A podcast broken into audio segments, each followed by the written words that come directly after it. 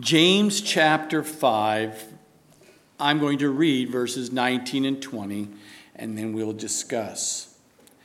Brethren, if anyone among you wanders from the truth, and someone turns him back, let him know that he who turns a sinner from the error of his way will save a soul from death and cover a multitude of sins.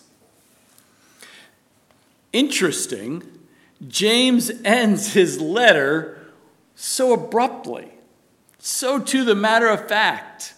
The last thoughts that he had to write down that letter for the believers who were scattered abroad, as we saw in James chapter 1. These were for the, the church, the, the, the believers. They were scattered among. And he was writing this letter. This is probably the earliest, if not the first letter written, that is, was used to speak to the people, these new believers, the new church that had started. Now it's interesting, in chapter 5, as we close the book of James, we have seen a series of questions or tests for you and I to think and ponder about in our own lives. The whole letter has been about spiritual maturity. And so, as we take a look at the scriptures, we're going to see a series of tests even through chapter 5, and no different here in verses 19 and 20. We saw the, the question or the test of patient endurance in chapter 5, verses 1 through 11. Are you like the farmer who's patiently enduring? Are you like the prophets that are patiently enduring? Where Are you like Job that is patiently enduring? That is the question. If in spiritual maturity, are you patient and enduring?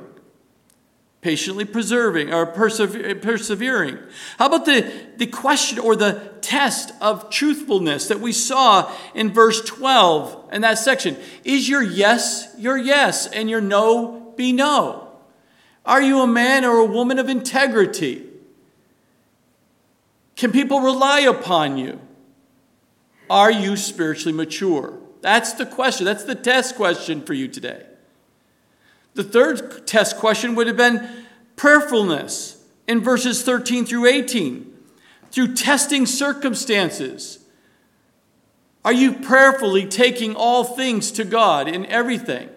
Small, large. Are you that type of person? Are you so spiritually mature that you're taking all things in prayer to God? And then today we will see the last test here or question for us to decide are we spiritually mature? And we see that in verses 19 and 20, uh, the test of true faith. Do you trust God in changing a life? Do you trust God that God can change your life? That is the question today. We see here that James is talking to brethren, he's talking to believers. That is you and I. And he's saying, Brethren, if anyone among you, that means the church body, among you, we're not talking about those people, we're talking among, among you, who wanders from the truth and someone turns him back. There's action taking place here. This is not just prayer, even though nowhere in verses 19 20 talks and uses the word prayer like in previous verses, you can see it's implied. That it takes prayer to do what James is about to say in his final words to the brethren there in the church and to you and I today. Because James is speaking to something that is absolutely critical. Having introduced the topics of sin, he talked about here and previously about confession and what it is to confess your sin to another brother. But James reminds us of the need to confront those who wanders from the truth.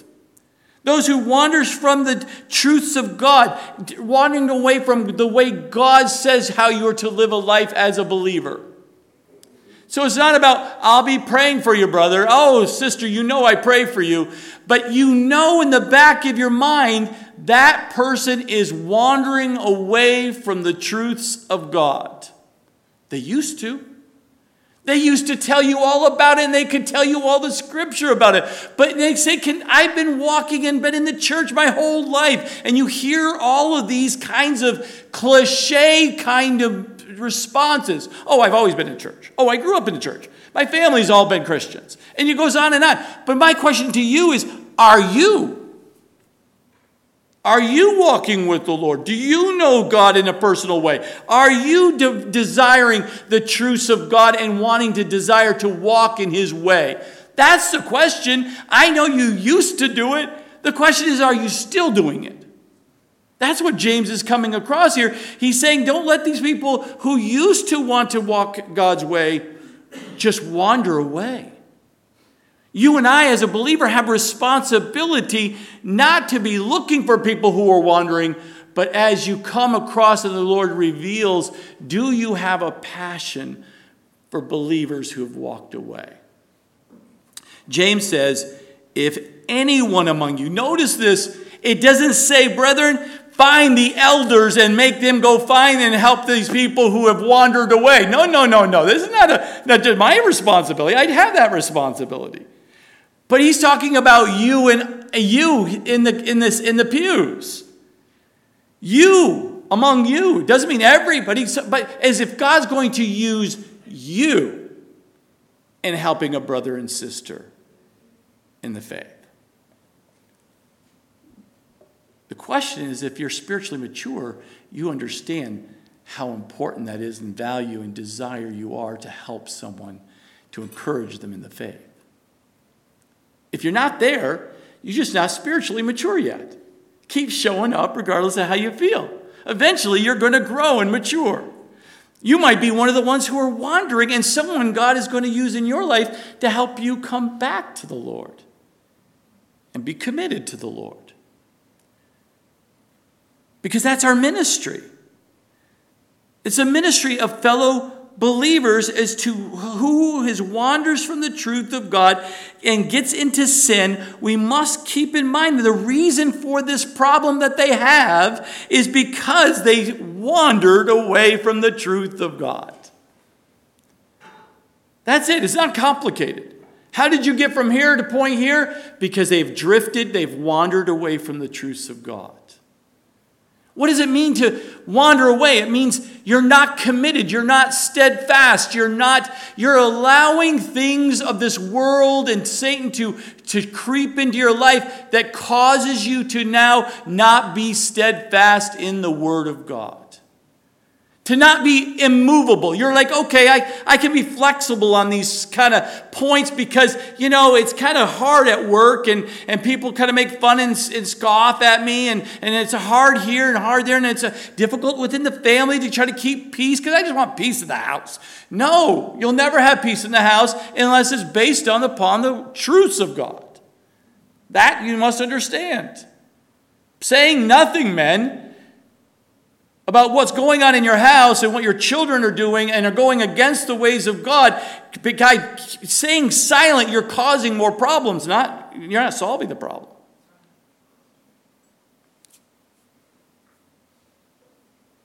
So, this whole wanders from the truth really suggests this gradual sliding down and moving away from the will of God. I love the picture that wanders from the truth because it's a great picture because most people don't wander deliberately. It just sort of happens. But nevertheless, it happened. It causes them to be off track. It possible causes them to, to fall, to, to do something they said they would never do again. They say these things that, how did that happen? Because what was happening is they weren't growing spiritually. They, there's no such thing as just steadfast in doing nothing. You're growing or you're, or you're slipping and drifting away. There's only one, you're always going to go up or going to go down. The question is where you find yourself today.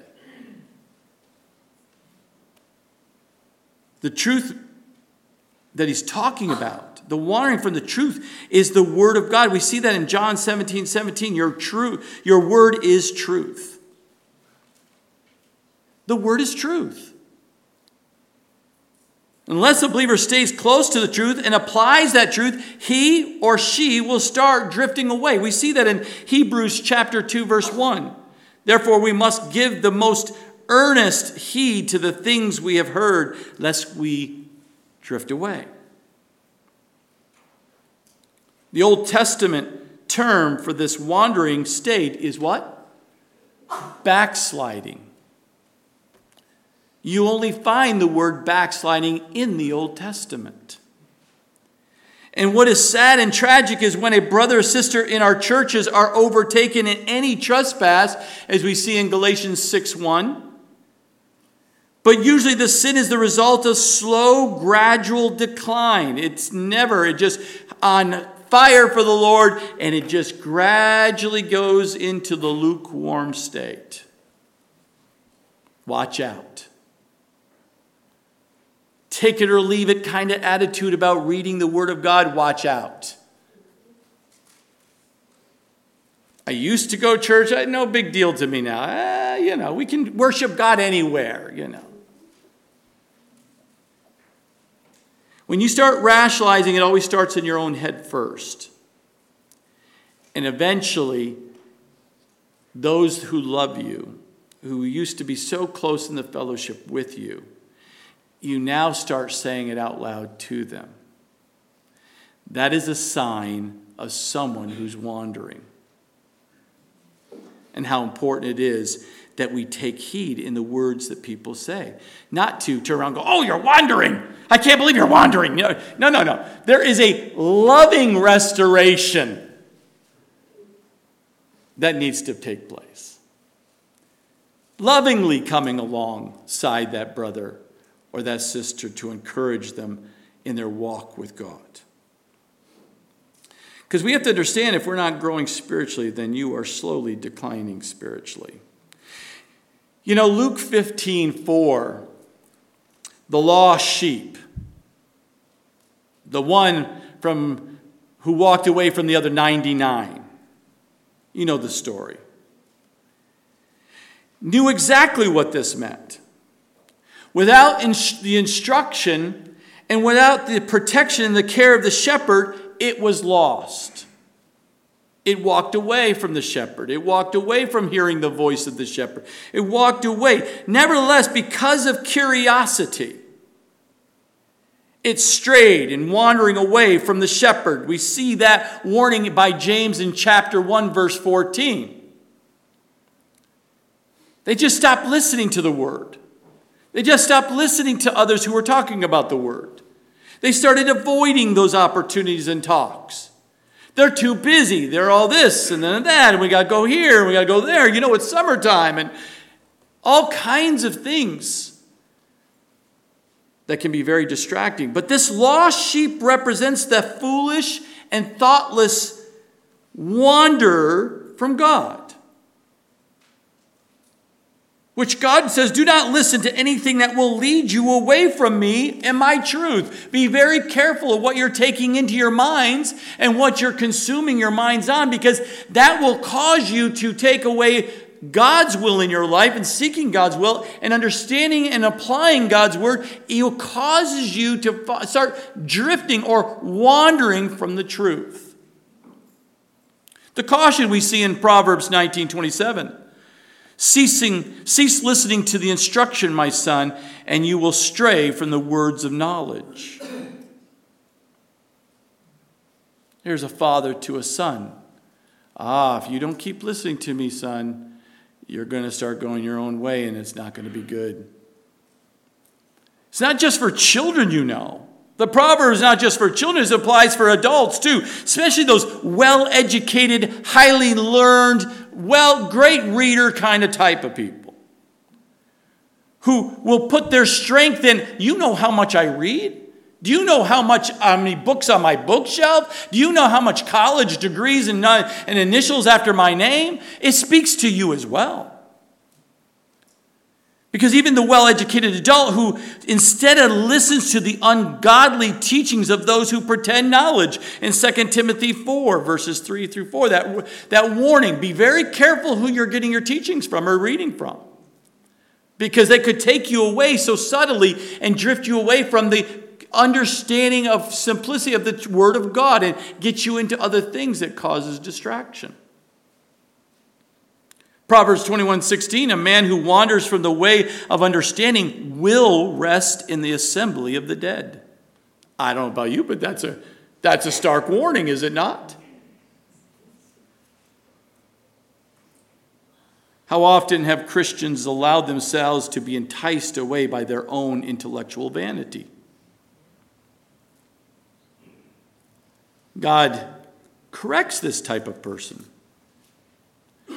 When this person starts straying, he allowing the curse of his sins to fall upon them because he says, You want your way? You think you're smart enough? You got to do that? Okay, I'll just take my hands off of this and we'll watch the spiraling down take place. And maybe that will wake you up and humble you and come back to the truths of God. See, to use Paul's analogy of spiritual diet must not be a mixture of true and false doctrines. In this area of life, a mixture produces nothing good. We see that, James made that very clear in James chapter 3, verses 11 and 12. We must make every effort to separate the true food from the false food if we're going to grow spiritually. Remember, the whole letter is about spiritual maturity. That's what James is coming across to the church. He says, You need to continue to grow. It's one thing about knowing who Jesus is, and yes, you've accepted him as your Lord and Savior, but now you must grow spiritually, and you can only do that by the Spirit teaching you the Word of God. And you've got to stay in the Word of God, or you will not grow.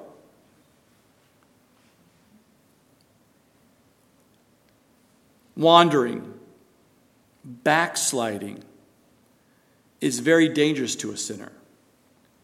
We see here that because he may be disciplined by God because he has wandered away from the truth. They say a shepherd, as a sheep wanders away and brings them back and wanders away and brings them back, eventually the shepherd breaks the leg of the sheep, puts them on the back of, so that the sheep becomes dependent upon God because they cannot go anywhere else. Oh, have you been broken by the Lord? Have you been broken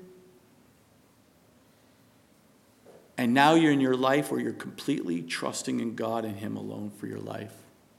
Oh, I hope all of you are. And never return from that. Because that brokenness is what will save your life. We also, he also faces the dangers of committing sin leading to death. That, that warning is in 1 John chapter 5, verses 16 and 17. But wandering and backsliding is dangerous to the church as well. And that is why James is taking, talking to the church as a whole, because it never affects just you when you sin. Sin always affects everyone around you. And so when the church is, uh, people are wandering and can, uh, from the church and from the truth of God and those kind of things, it will cause others in the church to be drawn away from God and the truth of God. Oh, it's very subtle. I've seen it. Well, that person's doing it and they just seem to be fine. They do it, that should be fine. That church over there, they teach that, and they seem like to have no, they have liberty, man. They could, they're doing all kinds of things. Don't, I think it should be fine. Be very careful not to get wrapped up in that. It doesn't matter what anyone else is doing, it matters what God says, does it not? But it is a danger to the church when people wander away because they have a tendency to pull others, especially if they have influence. This is why the spiritual mature Christians, not just leaders in the church, must step in and help in the loving restoration of a person who is wandering away. Let me encourage you, my brothers and sisters. I, I don't know all your backgrounds. I don't know all the different stories and what churches you went to or not to, but here at Calvary Chapel, fellowship is part of the service. Because I know how wonderful that God can use others in your life to encourage you to continue to walk in God's way. Soon as you say, I don't need a fellowship, you know you're wandering. You know you're in trouble. You are. I, am just going to tell you. Uh, you may not agree with me. That's fine. I'm just telling you what the scripture tells you. I'm just a messenger here. It's an indication that you're not mature when you choose to not want to fellowship with believers. Do, not, do, you, do you remember when Jesus warned Peter that Satan was at hand to tempt him? What did Peter do? He refused the word of God. He even argued with the Lord over it. That means he was not in a good space at that moment in time. Do you know that? We find him, Peter was, should have been praying. Instead, he was sleeping. No wonder he denied his Lord three times. Because he was sleeping. He wasn't attentive. He wasn't seeking. He wasn't praying and communicating communion with God. See, the outcome of this wandering in sin is possible death. We see it will continue in verse 20. But understand that the sinner here is a believer, not an unbeliever. The sin in the life of a Christian is worse than sin in the life of an unbeliever. Did you know that? We expect unsaved people to sin. That's their nature. That's what they're going to do. That, that shouldn't surprise you. Oh, did you see what they did? Yeah, they're a non believer. What do you think they're going to do? It's when a believer sins. Now that is far worse.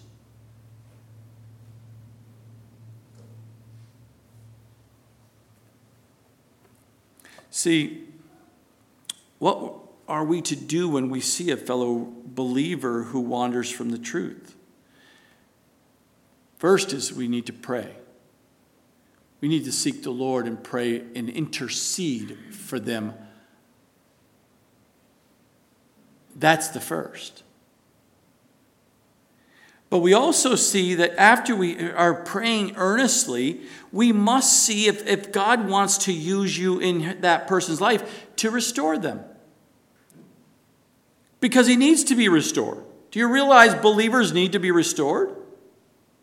to have a U turn, a, turn back moment where things are just so to catch them before they goes too far, which could lead to death. That we want to encourage them to come back to the ways of God, the things of God, and let their life be examined by the Word of God like a mirror to see what needs to change and go back to that first love and, and to the desire to please God.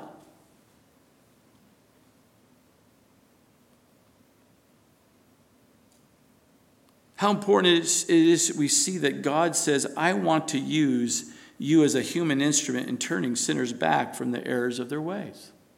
This is God's desire. This is God's design. Jesus said to Peter in Luke chapter 22, verse 32, But I have prayed for you. What's the first thing he did? He prayed. If the Lord says, I first thing I've done for you, Peter, instead of confronting you directly right up front, I prayed for you first. Do you see why we should be praying for that person first? He says, But I have prayed for you that your faith should not fail, and when you have returned to me, strengthen your brethren. I love that verse because Jesus is saying, I've been praying for you that your faith would not fail in the testing that's coming. But let me encourage you when you come back to me, I'm going to use you in the life of other people. Is that not encouraging to you as a, as a believer? You're a Peter, I'm a Peter. God is saying if you've wandered right now, if you're wandering, the wandering from the truth, Come back to me, he says, and watch me use you in the life of other people. It's a beautiful promise. See, God does not need to use human instruments, He doesn't need to use you and I. But sometimes He does, and sometimes He does not. But what I believe is when He does use you and I in the lives of other people, He gets all the more the glory. The Apostle Paul, or rather, should I say, Saul of Tarsus, was not converted through any human instrument. Maybe through the intercessory prayer of the martyr Stephen, maybe. But God went and directly spoke to him directly, and his life was changed. Other times, God uses other people to lead people to Christ. But one reason God uses human instruments is because he brings more glory to him. He shows how he can take this instrument, yes, you, and do a great work, and then says, Oh, now let's go together and reach the world. Or reach your community, or to reach your family, or to reach your neighborhood. That's what God wants to do through you. Yes, to reach the lost, those unsaved, absolutely. But we also see that we're called to restore a brother and sister as well. It's not right in our hearts to watch someone walk away from the Lord and say, You know, I warned them once, twice, three times. Now it's on their own. Good luck, buddy. I've tried. No, no, no you may not be able to directly communicate, but you can intercede in prayer. That God maybe will use someone else that they will listen to, that will open their eyes to realize they've wandered and drifted so far. It's important that we seek to win the lost, yes, but it is also important to win the saved. If a brother has sinned against us, we should talk to him privately and seek to settle that matter. Because we see in Matthew chapter 18, verse 15, if he listens, then we have gained our brother. We have bring back into fellowship, restored that fellowship, and bringing him back to follow the ways of God. Oh, how we must remember it is important to win the saved as well as the lost. Do you know how many Christians that are wandering aimlessly now? Because they were hurt by the church, they were hurt by someone within the church. Satan got in their head, they fall, they sinned, and they thought they would never, and it would just devastate them. And they said, How can I ever return to the fellowship of God and follow God after I'm the mistake I've made? And Satan's right there to just gobble up that moment. How many times have people not wanted to come and get back in the Word of God and back into fellowship because of a Christian just devastates them and says, You're not saved and you were never saved and you will always play the game and just come at you like they're the Spirit of God?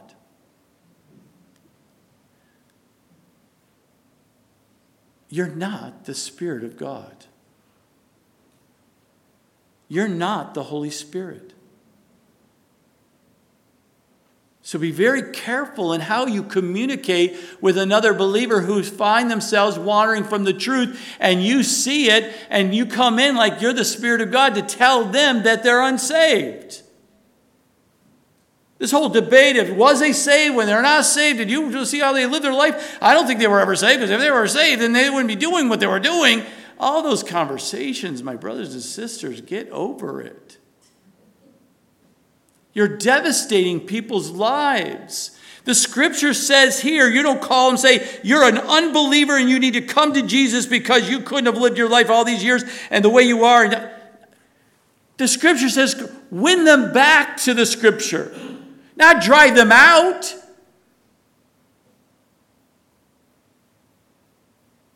Encourage them in the, the truths of God. Don't discourage them. Lovingly restore. Don't take the bad after them. As much as I really would like to take a bat after some people because they're just not getting it through their head. But the Lord always reminds me the bat never works. Only God uses the, the correction. God's the one that leads correction. Why this is so important? Because we see right here in verse 20 let him know that he who turns a sinner from the error of his way will save his soul from death. It doesn't say save your soul from a bad life, which it would be, or save a soul from no peace, which is true no, no joy, which is true. You're not ever settled, which is true. You're never going to be happy, which is true. All these things are true. But James is warning that if you're not taking if you're not taking understanding, if we do not lovingly restore a brother or sister in the Lord, if they're not brought to light where they've wandered, it will lead to death. How does that be? Because the Lord will decide it's better that I take that person's life than them to continue as a believer living the way they're living. Because they will have more destruction on people around them in the church. If I take them out, they will do less destruction.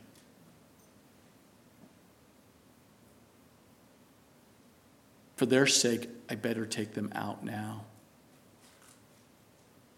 But James is saying, there's a blessing for the one who loves his brother enough to confront him and who will turn him from the error of his way. Look what the impact you can have on a person's life. This powerful restoration of one's life.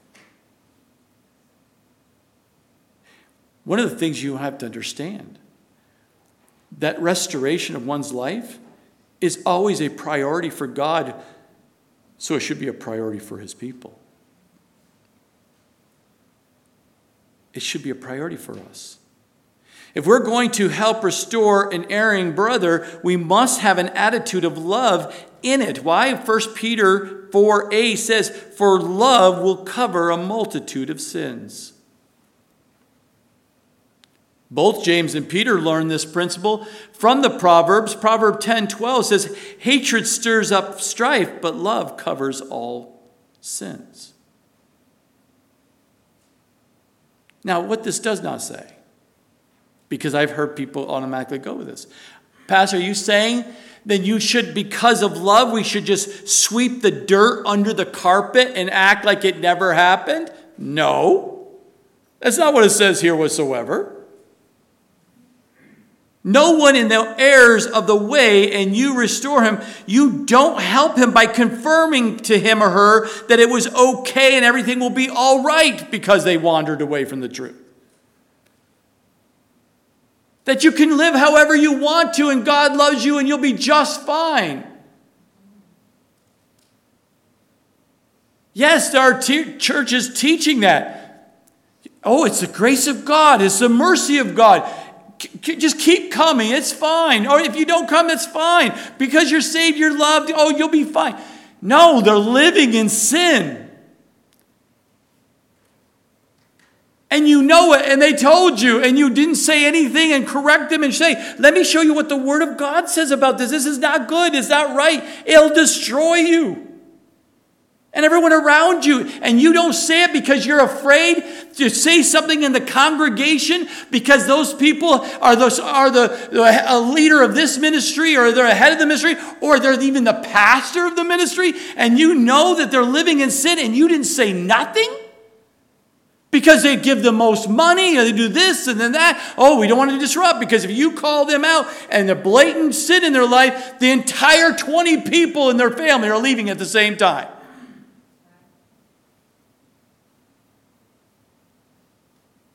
Let me reassure you I'm going to lovingly restore you because that's what the Word of God says. But if you choose to continue to live in sin and not repent, the Scripture speaks to that as well. Do you understand that?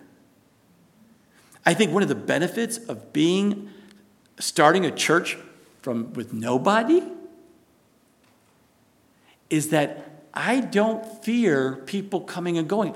this ministry is so unique as people have come every two or three years and they're rotating out because of the military and all that.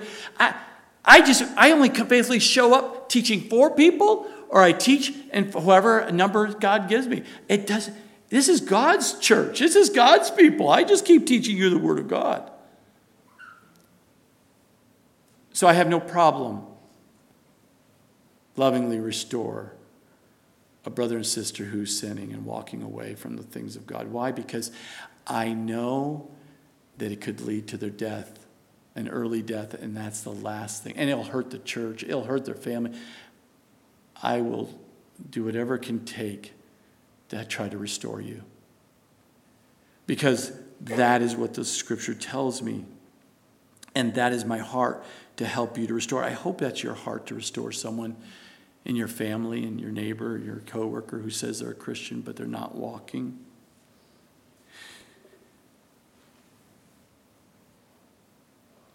But if you restore him by bringing him away from that sin, not giving him assurance in his sin, because you have to remember, it takes the truth of God to bring the brethren back to the truth. Let me say that again. You want to restore someone, you must share them the truths of God, the Word of God, and that's what you want to restore them back to the truth, to come back, to come back to the truth of God. So please don't use psychobabble out there. Don't use the latest and greatest little books out there on some subject of drug and alcohol and all the 12 steps and two steps and dosey dose steps. Please don't do that. Please don't do that. What's going to last in the life of that person to restore them once and for all is the Word of God. The truth of God will restore and transform the mind of a believer. Please use the word of God if you're going to be used by God to restore a brother or sister. Please. Just lovingly share the truth with them. The truth of God. That's why we must understand how important it is to speak truth in love. You know, it's interesting. I don't think we should ever assure anybody in sin. I don't know where anywhere in the Bible that assures anybody who is in sin. No assurance. Nowhere in the scripture. It assures those that are in Christ. That is where our insurance is. Are you in Christ? You have all the insurance. You're not in Christ? You think you can just live over here? I don't know about you. I wouldn't want to be on a sandy ground. All the scripture that speaks of assurance are those that are in Christ. Romans 8 1. There is therefore no, now no condemnation to those who are in Christ Jesus, who do not walk according to the flesh, but according to the Spirit. That is your assurance. But if you are not in Christ, there is condemnation. That is truth. See, so if a person errs, seek to restore, do it lovingly, but restore them back to the walk of faith in Christ and Christ alone for their salvation and for their life. We must bring them back, for you will save their soul from death, and you will cover a multitude of sins because you did that. We must remember where there is love, there must also be truth. That's the speaking truth in love. We see that in Paul, Ephesians 4:15. And where there is truth, there is honest confession of sin and cleansing from God. That is how it works. See, love not only helps the sinner to face his sins, but also deal with those sins. There's one thing about saying, okay, okay, I'm a sinner. I know I've done this wrong. I know this is not right. I know this is it. I, I, I got it. Thank you for bringing that to my attention. I already know that. But the truth of God will not only highlight it, but also deal with it. Do you not want your sin to be dealt with? That would be a yes. Then let the Word of God do it. Get in the Word of God and watch Him deal with that in your life. But not only does the love not only helps the sinner to face his sins and deal with them, but love also assures the sinner that those sins, once forgiven, are remembered no more. Your sins are not remembered any longer because you've been forgiven and you now can continue to live for Christ. So James concludes the letter here with is exactly what he started with in endeavoring of this letter in the beginning was to challenge the believers to continue to walk faithfully and to grow spiritually with the Lord. And at the very end, he ends it. Okay, I've got covered all the multitude of things. But let me remind you one last thing. Do not let these believers, uh, brothers and sisters that once fellowship with you, just wander away. You have a responsibility as a believer to go and seek after them. To go and to, to fellowship with them in a way that would bring them back, using the Word of God to encourage them that what they're doing is wrong. They must come back to the Word of God and then be in the will of God Will you do that? And I'm speaking to those who are spiritually mature today. Will you do that? As God leads you. Because it always has to be when the Spirit of God leads you. To lovingly confront those who have wandered from a living faith for the sake of saving their souls from death.